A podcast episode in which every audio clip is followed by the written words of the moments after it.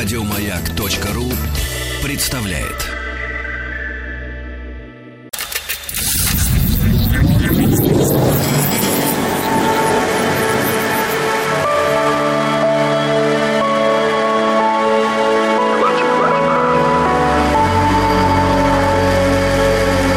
Стаховский лайф на маяке.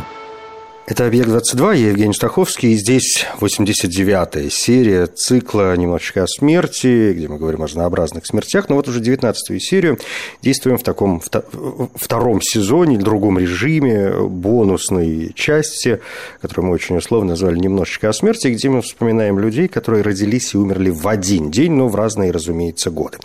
Сегодня два имени, в общем, как мне кажется, вполне себе известных, но по поводу первого возникают некоторые вопросы. Обычно попробуем с ними разобраться. А второе имя, ну, это вообще мой любимчик, и будет некоторое количество поэзии. Ну, давайте начинать. Первое имя, на которое сегодня хотел бы я обратить внимание, мы идем в хронологическом порядке, и пока пребываем в середине, ну, или во второй половине XIX э, века, по крайней мере, по части рождения. И первое имя – это Хуго Юнкерс, немецкий инженер, пионер авиационного строительства. Ну, вот знаменитые самолеты Юнкерс, собственно говоря, это он. Другое дело, что имя Юнкерса во время Второй мировой войны стало прочно, конечно, ассоциироваться с военной авиацией Третьего Рейха, а это, как мне кажется, не совсем правильный подход, ну или, точнее говоря, совсем неправильный, э, поскольку сам Юнкерс, в общем, не имеет никакого отношения э, ни к войне, он умер в 1935 году, ни к Третьему Рейху. Более того, я бы, в общем, даже, наверное, назвал его одним из э, пострадавших. Но давайте по порядку. Хуго Юнкерс родился 3 февраля 1859 года в Райте, в прусской провинции Рейн, в семье богатого промышленника. Учился в Королевском политехническом университете в Шарлоттенбурге и Королевском техническом университете в Аахене. Потом он вернулся в Райт, чтобы работать в компании своего отца, но вскоре снова отправился в Шарлоттенбург, чтобы послушать лекции инженера, электротехника, пионера немецкой электроники Адольфа Слаби. Слаби поспособствовал его поездке в Десау для работы в электротехнической компании, где Юнкерс работал над разработкой новых двигателей и, в частности, первого контрпоршневого двигателя. В 1892 он разрабатывает калорифер, прибор для нагревания, получает на него патент. По сути, Юнкерс э, изобретает прообраз и современных воздуха и водонагревателей. В октябре того же года Юнкерс основал свою первую компанию и начал работать в конюшне, арендованной у газовой компании. Он лично представил калорифер на Всемирной выставке 1893 года в Чикаго и был там награжден золотой медалью. В следующем году он запатентовал газовый бойлер для ванны, а в 1895 году основал Юнкерс Company, чтобы работать со своими изобретениями, среди которых э, газовые печи, регуляторы давления, газомасляные двигатели, тепловентиляторы, охладители. В общем, к 1904 году фабрика выпускала уже 19 моделей разных приборов. С авиацией авиации Юнкерс начал работать э, в преддверии своего 50-летия, ну, то есть, по большому счету, увлекся ей довольно-таки поздно. Это была совместная работа с инженером Гансом э, Рейснером. Рейснер разработал цельнометаллический самолет с крыльями из гофрированного железа, построенными Юнкерсом. Кроме того, Юнкерс построил аэродинамическую трубу, изобрел гидравлический тормоз. Неудивительно, что во время Первой мировой войны правительство, ну, в общем, заставило его сосредоточиться на производстве авиационной техники. В 1915 году он разработал первый в мире самолет, конструкция которого была полностью выполнена из металлопроката. Единственный экземпляр этой машины э, хранился в музее до Второй мировой войны. Первым военно-промышленным проектом Юнкерса стал э, бронированный самолет, ставший первым цельнометаллическим самолетом, который будет запущен в серийное производство. Модель э, фюзеляжа с бронью, фюзеляжа, защищавшего установленный на носу двигатель, защищавшего пилота и наблюдателя. Эта модель стала источником вдохновения и для других машин, для летавшего, например, уже во Вторую мировую войну советского Ил-2 штурмовика. Тут нет никакой интриги. Известно, что у Юнкерса в 20-е годы 20 века был завод в Подмосковье. Эта философия дизайна для боевого самолета вообще оказалась хорошей идеей, и она была использована и в американском А-10, выпущенном уже, например, в 70-х годах 20 века, и пионер послевоенной советской авиации Андрей Туполев и американский авиаконструктор Уильям Бушнелл Стаут во многом обязанных Юго Юнкерсу э, в проектировании их ранних самолетов. После Первой мировой войны производители самолетов столкнулись с избыточным количеством военных машин, которые надо было каким-то образом переоборудовать под гражданские нужды. У немцев там были, э, скажу вскользь, дополнительные трудности. Межконтинентальная авиационная комиссия по контролю запретила им э, производить на время военные самолеты. В 1919-м появляется шестиместный Юнкерс F-13 первый в мире цельнометаллический транспортный самолет. Он использовался многими авиакомпаниями в разных странах, в том числе и в Советском Союзе.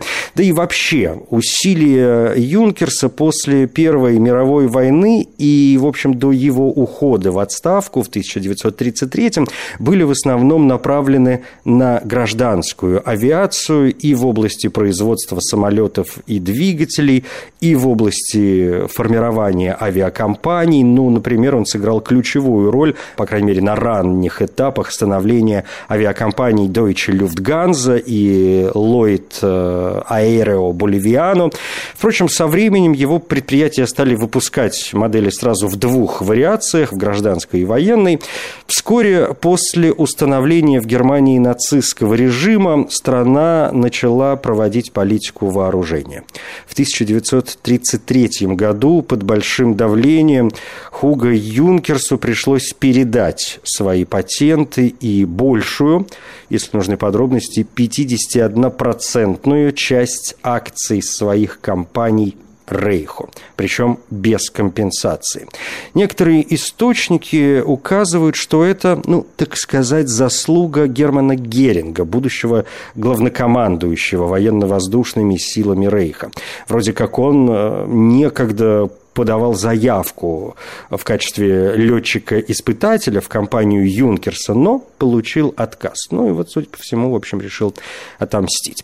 Юнкерс был э, изгнан из своего дома и даже был изгнан из города. Он должен был, должен был покинуть Десау.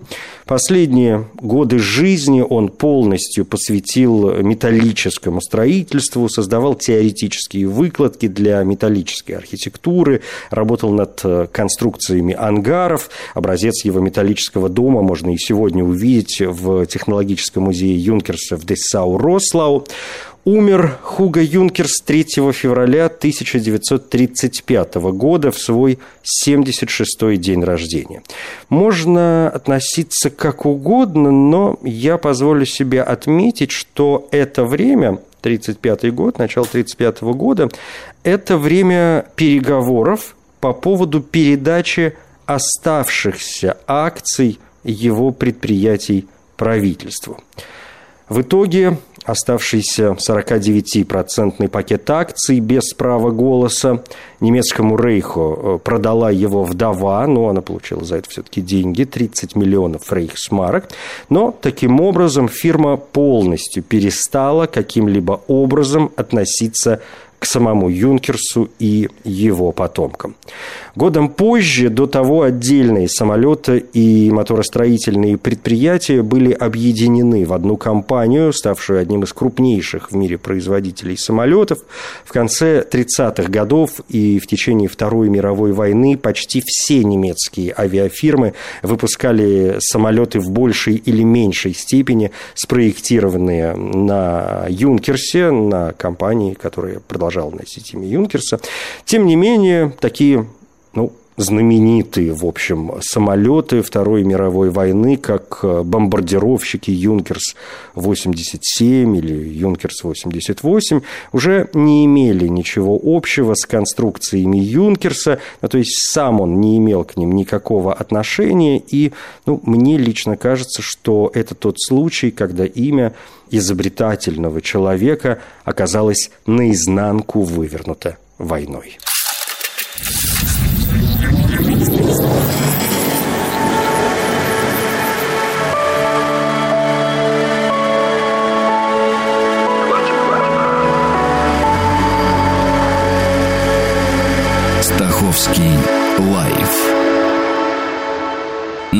Маяке.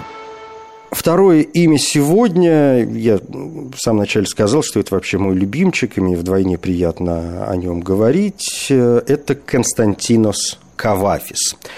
Греческий поэт, пожалуй, самый знаменитый поэт, писавший на новогреческом языке, ну, впрочем, он писал немного и на английском, но, тем не менее, о Кавафисе, конечно, написаны многочисленные работы, и сегодня э, его творчество довольно хорошо изучено, и его жизнь э, хорошо изучена, но жизнь, в общем, не пестрела событиями, там не слишком много подробностей, но давайте попробуем.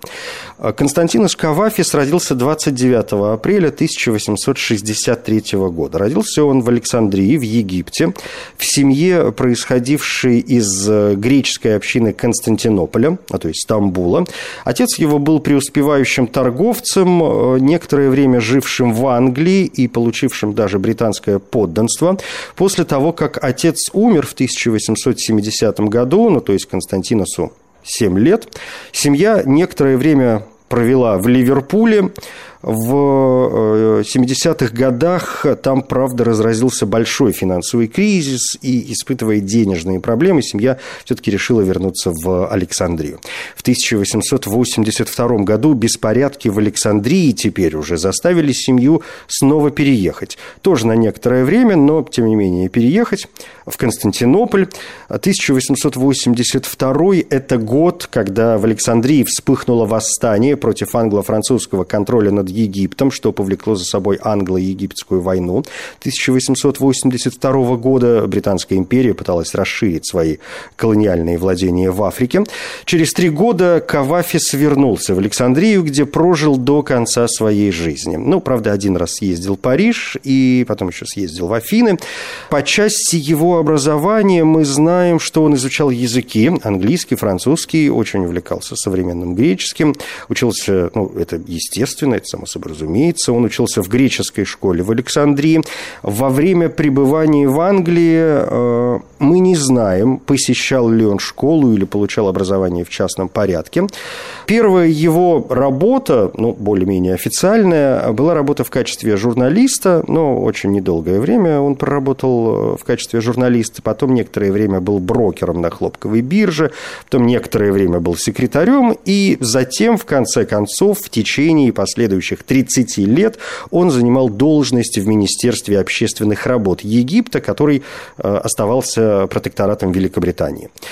Первые стихи Кавафис опубликовывал э, в виде листовок, которыми делился исключительно со своими близкими друзьями, но в конце концов в 1903 году, то есть ему уже 40 лет, он был представлен греческим литературным кругам благодаря отзыву популярного, в общем, писателя Григориуса Ксенополуса. Тот напечатал о Кавафисе статью в афинском журнале.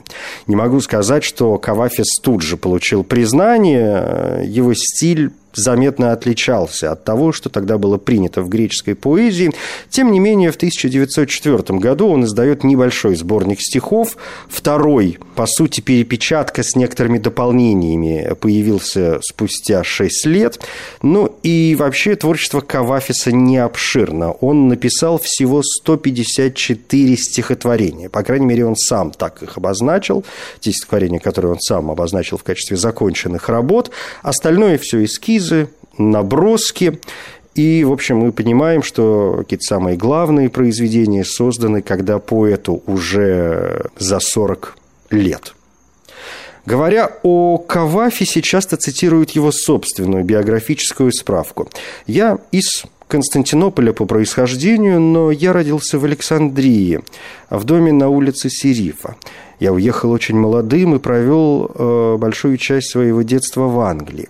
Впоследствии я посетил эту страну, будучи взрослым, но на короткий период времени. Я также жил во Франции. В подростковом возрасте я жил в Константинополе более двух лет. Прошло много лет с тех пор, как я в последний раз посещал Грецию.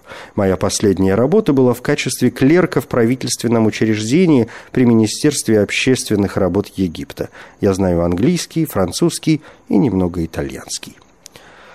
В 1932 году Кавафис, страдающий раком гортани, отправился в Афины на лечение. Он провел там некоторое время и, в общем, получал внимание от э, своих поклонников, которые появились уже к тому времени. Однако по возвращению в Александрию его состояние ухудшилось, и 29 апреля 1933 года, в день, когда ему исполнилось 70 лет, он умирает. Будете в Александ... умирает в Александрии, будете там, э, не забудьте заглянуть в Александрийскую квартиру Кавафиса, там э, сейчас музей, где хранятся несколько набросков и оригинальных рукописей поэта, а также несколько картин и портретов.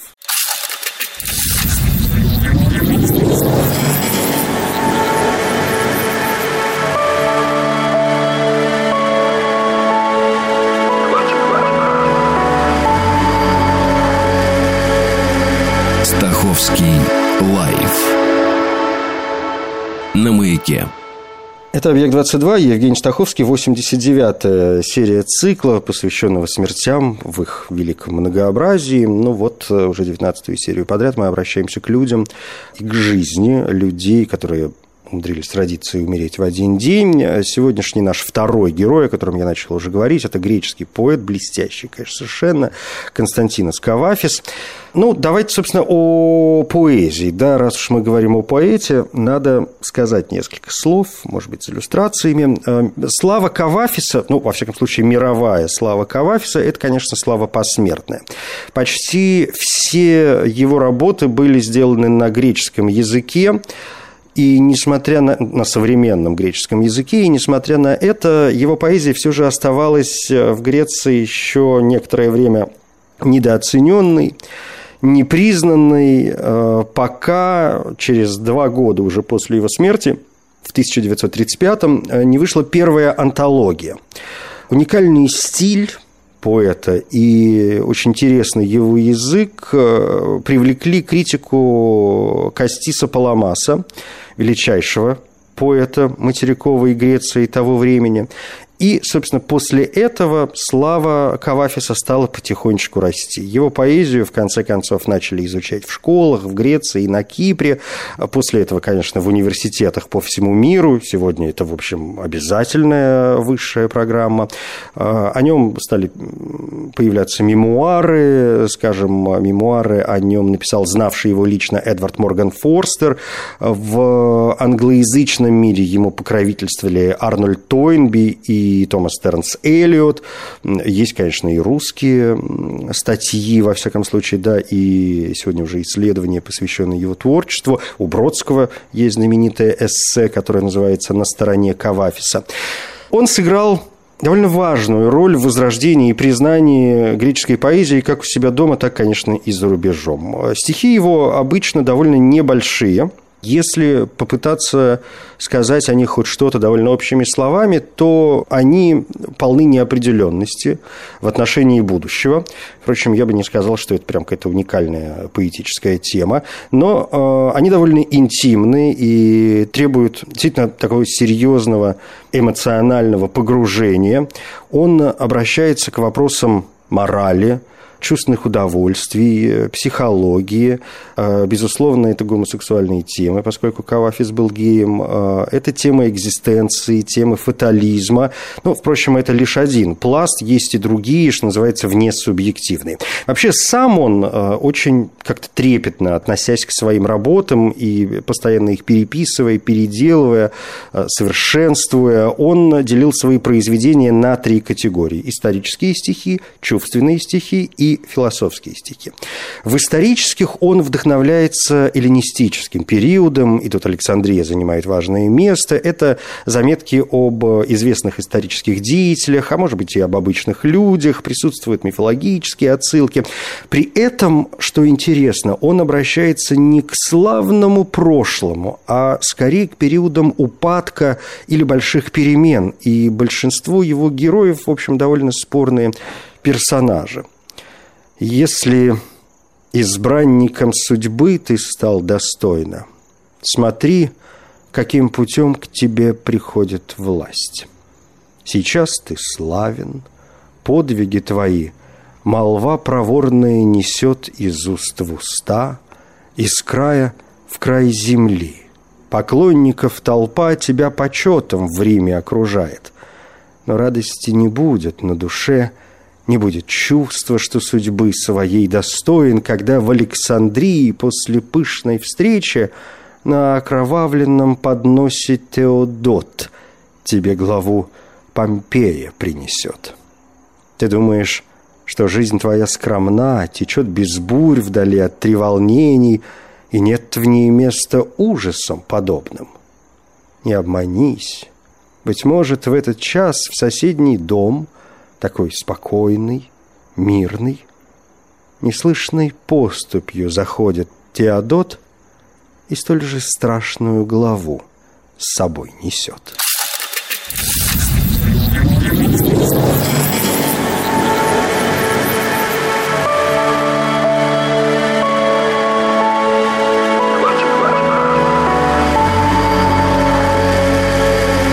Стаховский лайф на маяке.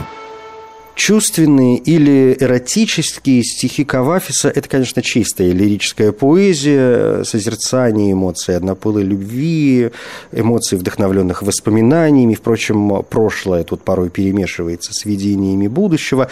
Об этом пласте э, поэзии Кавафиса вообще говорить довольно трудно, потому что что тут говорить? Надо как-то в него проникать, да и, собственно, и все. Потому что кто что увидит, кто что почувствует. Здесь есть и более-менее откровенные, ну, относительно откровенные стихи, и есть, скажем, более созерцательные, более э, возвышенные, более туманные. Но вот если говорить о, так сказать, откровенных, то э, на русский язык Кавафис вообще переведен довольно хорошо, и есть множество переводов разных переводчиков. Так вот, например, если говорить о более-менее откровенных, скажем, есть стихотворение под названием «Их начало». Преступное их наслаждение получено. Они с кровати встали, поспешно одеваются, молчат, уходят порознь, выскользнув из дома. По улице ступают нервным шагом, как будто что-то в облике их может все рассказать о ложе их недавнем. Но жизнь художника — вот победитель. Ведь завтра, послезавтра, через годы взойдут стихи. Здесь было их начало. Что до э, созерцательной, да, вот, ну, вот как я выразился, такой туманной э, разновидности стихотворений эротических или чувственных Кавафиса, ну, я, например, люблю э, стишок, который называется «Боги». Когда один из них появлялся под вечер на рыночной площади Селевкии под видом статного, безупречно красивого юноши с блеском счастливого бессмертия во взгляде, расточая ароматы истине черных волос, Прохожие замирали в удивлении и спрашивали друг друга, кто он, сирийский грек или чужестранец.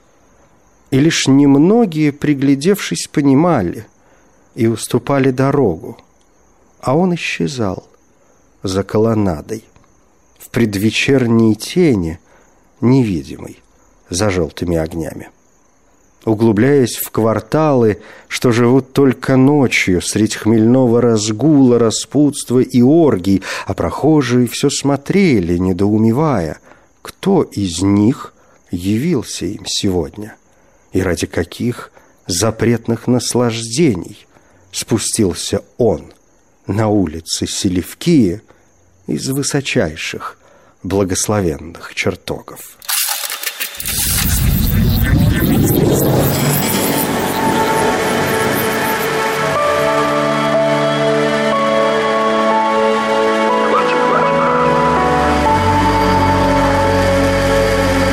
Стаховский лайф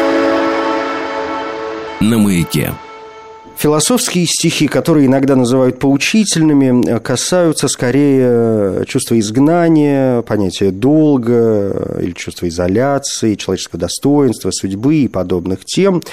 Очень известно, мне кажется, стихотворение «Стены», безумные, без капли сожаления, гигантские вокруг меня воздвигли стены. И вот теперь терзаюсь в заточении, подавленной ужасной переменой судьбы – которая меня к свершениям звала. Как мог я наслаждаться тишиною мнимой, Как не заметил стену, что росла. От мира отгорожен я, неслышно и незримо. Или стихотворение «Окна». В этих сумрачных комнатах, обретаясь давным-давно, — я все время пытаюсь найти хоть одно окно, что потворить его луч, проникший со стороны, я мог бы счесть утешением. Проникший снаружи свет сделал бы жизнь выносимей, но окон нет. И, может, это и к лучшему, что мне их не отворить. Возможно, что свет всего лишь новая тирания. Кто знает — какие вещи может он озарить.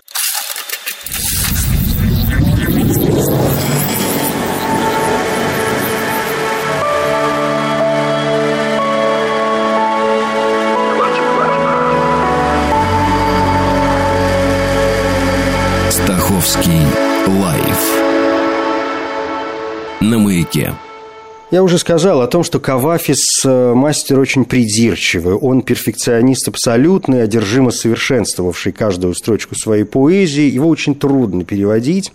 Он работает в основном через символы, и его искусство – это, конечно, искусство архетипов. Он извлекает воспоминания из прошлого, помещает их в настоящее, иногда как предупреждение для будущего. И это, эм, как отмечают исследователи, его отношение с коллективной душой и содержанием коллективной души, то есть э, тем, что вообще считается предвестником всей литературы XX века с ее коллективным сознанием.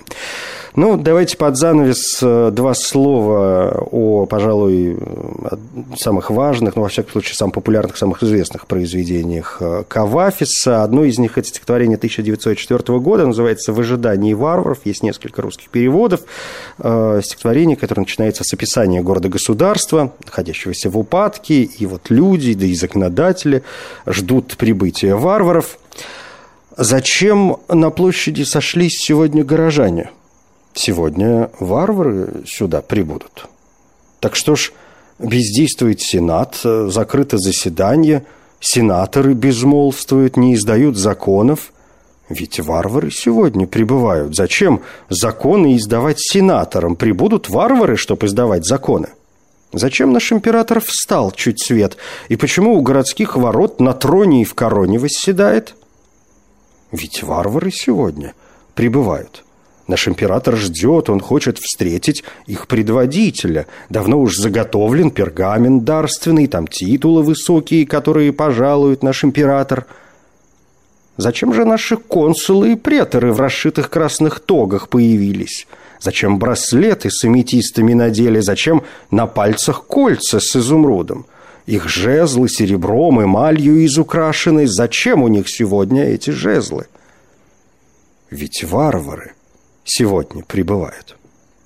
Обычно роскошь ослепляет варваров.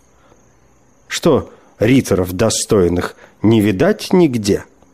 Как непривычно их речей не слышать. Ведь варвары сегодня прибывают, а речи им как будто не по нраву. Однако что за беспокойство в городе, что опустили улицы и площади, и почему, охваченный волнением, спешит народ укрыться по домам? Спустилась ночь, а варвары не прибыли. А с государственных границ нам донесли, что их и вовсе нет уже в природе. И что же делать нам теперь без варваров. Ведь это был бы хоть какой-то выход. В 1911 году Кавафис написал свою знаменитую «Итаку», вдохновленную гомеровским э, возвращением Одиссея на его родной остров. А, тема стихотворения, конечно, можно попытаться обозначить, ну, мол, место назначения и вообще наша цель в жизни и так далее, но все э, в тексте.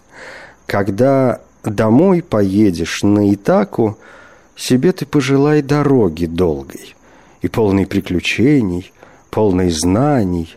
Не бойся листригонов и циклопов, и Посейдона гневного не бойся, ты их в пути не встретишь никогда. Пусть только мысль парит, и вдохновение изысканное греет дух и тело. Ты знай, ни Листригонов, ни Циклопов, ни Посейдона дикого не встретишь, коль сам в душе не будешь их нести, коль на тебя душа их не натравит. Себе ты пожелай дороги долгой».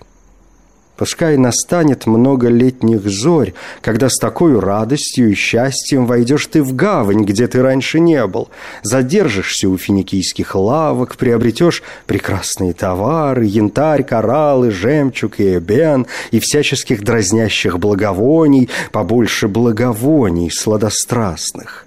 Ступай в египетские города, учись, учись у тех, кто много знает, Всегда в уме держи свою Итаку. Туда добраться — это цель твоя. Однако торопить себя не нужно, пусть лучше истечет немало лет, и стариком прибудешь ты на остров, богатым всем, что приобрел в пути, щедрот не ожидая от Итаки. Дала тебе Итака путь прекрасный, ты без нее в дорогу бы не вышел но у нее нет больше ничего. Ты бедную Итакой не обманут. Такой мудрец с таким глубоким знанием понять ты сможешь, что Итаки значит. Переводов этого стихотворения тоже множество. Ну вот я выбрал перевод Никляева. Это «Объект-22». Я Евгений Стаховский. Спасибо.